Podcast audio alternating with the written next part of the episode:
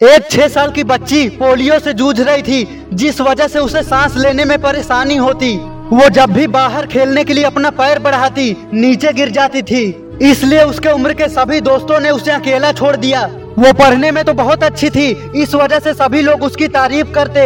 उसका सपना था कि वो बड़ी होकर डॉक्टर बनेगी, पर उसे क्या पता था कि उसकी ज़िंदगी में दुखों का सैलाब आने वाला है। एक दिन, जब वो स्कूल से पढ़ के घर आ रही थी, तभी उसके साथ भयानक रोड एक्सीडेंट हुआ। उस एक्सीडेंट ने उसके डॉक्टर बनने के सपने को चूर चूर कर दिया। उसके दोनों पैरों की और रीढ़ की हड्डियाँ टूट गई थी। इसी कारण से वो बिस्तर पे पड़ी कई महीनों तक असहन दर्द झेलती रही। वो रोती रही कि मैं अब डॉक्टर नहीं बन पाऊँगी, लेकिन बिस्तर पे पड़े पड़े, इस हाल में भी वो सिर्फ़ यही सोच रही थी कि मैं इस ज़िंदगी को बर्बाद नहीं कर सकती। मुझे अब भी कुछ करना ही होगा।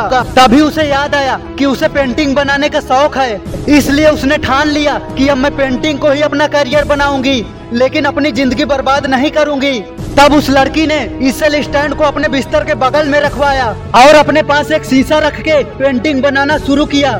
इसी दौरान वो कई बार टूट जाती, हारने लगती, रोती, लेकिन वो जब भी हारने लगती, अपना चेहरा शीशे में देखते हुए खुद को मज़बूत बताती, खुद को हिम्मत देती और फिर से पेंटिंग बनाने में लग जाती थी। उसने बहुत मेहनत करने के बाद पहले तो अपने दोस्तों और अपने बहनों की तस्वीर बनाई।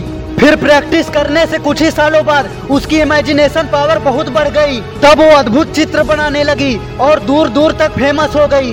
एक समय ऐसा भी आया जब उसके पेंटिंग को इंटरनेशनल म्यूज़ियम में रखने के लिए खरीद लिया गया। वो लड़की बीसवीं सदी की पहली मैक्सिकन पेंटर थी, जिसे यह सम्मान मिला। आज उसे पूरी दुनिया फ़ेमस पेंटर फ्रीडा कहालो के नाम से जानती है, जो शरीर के बदतर हालत होने के बावजूद भी अपनी सफलता पाने की जिद पे अड़ी रही और दुनिया में अपनी एक अलग पहचान बनाई। उसने ये साबित किया कि कोई भी इंसान तब तक नहीं टूट सकता।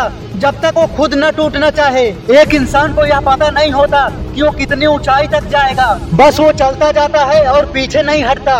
एक दिन उसे ऐसी सफलता मिलती है जिसकी उसने कभी उम्मीद भी नहीं की होती।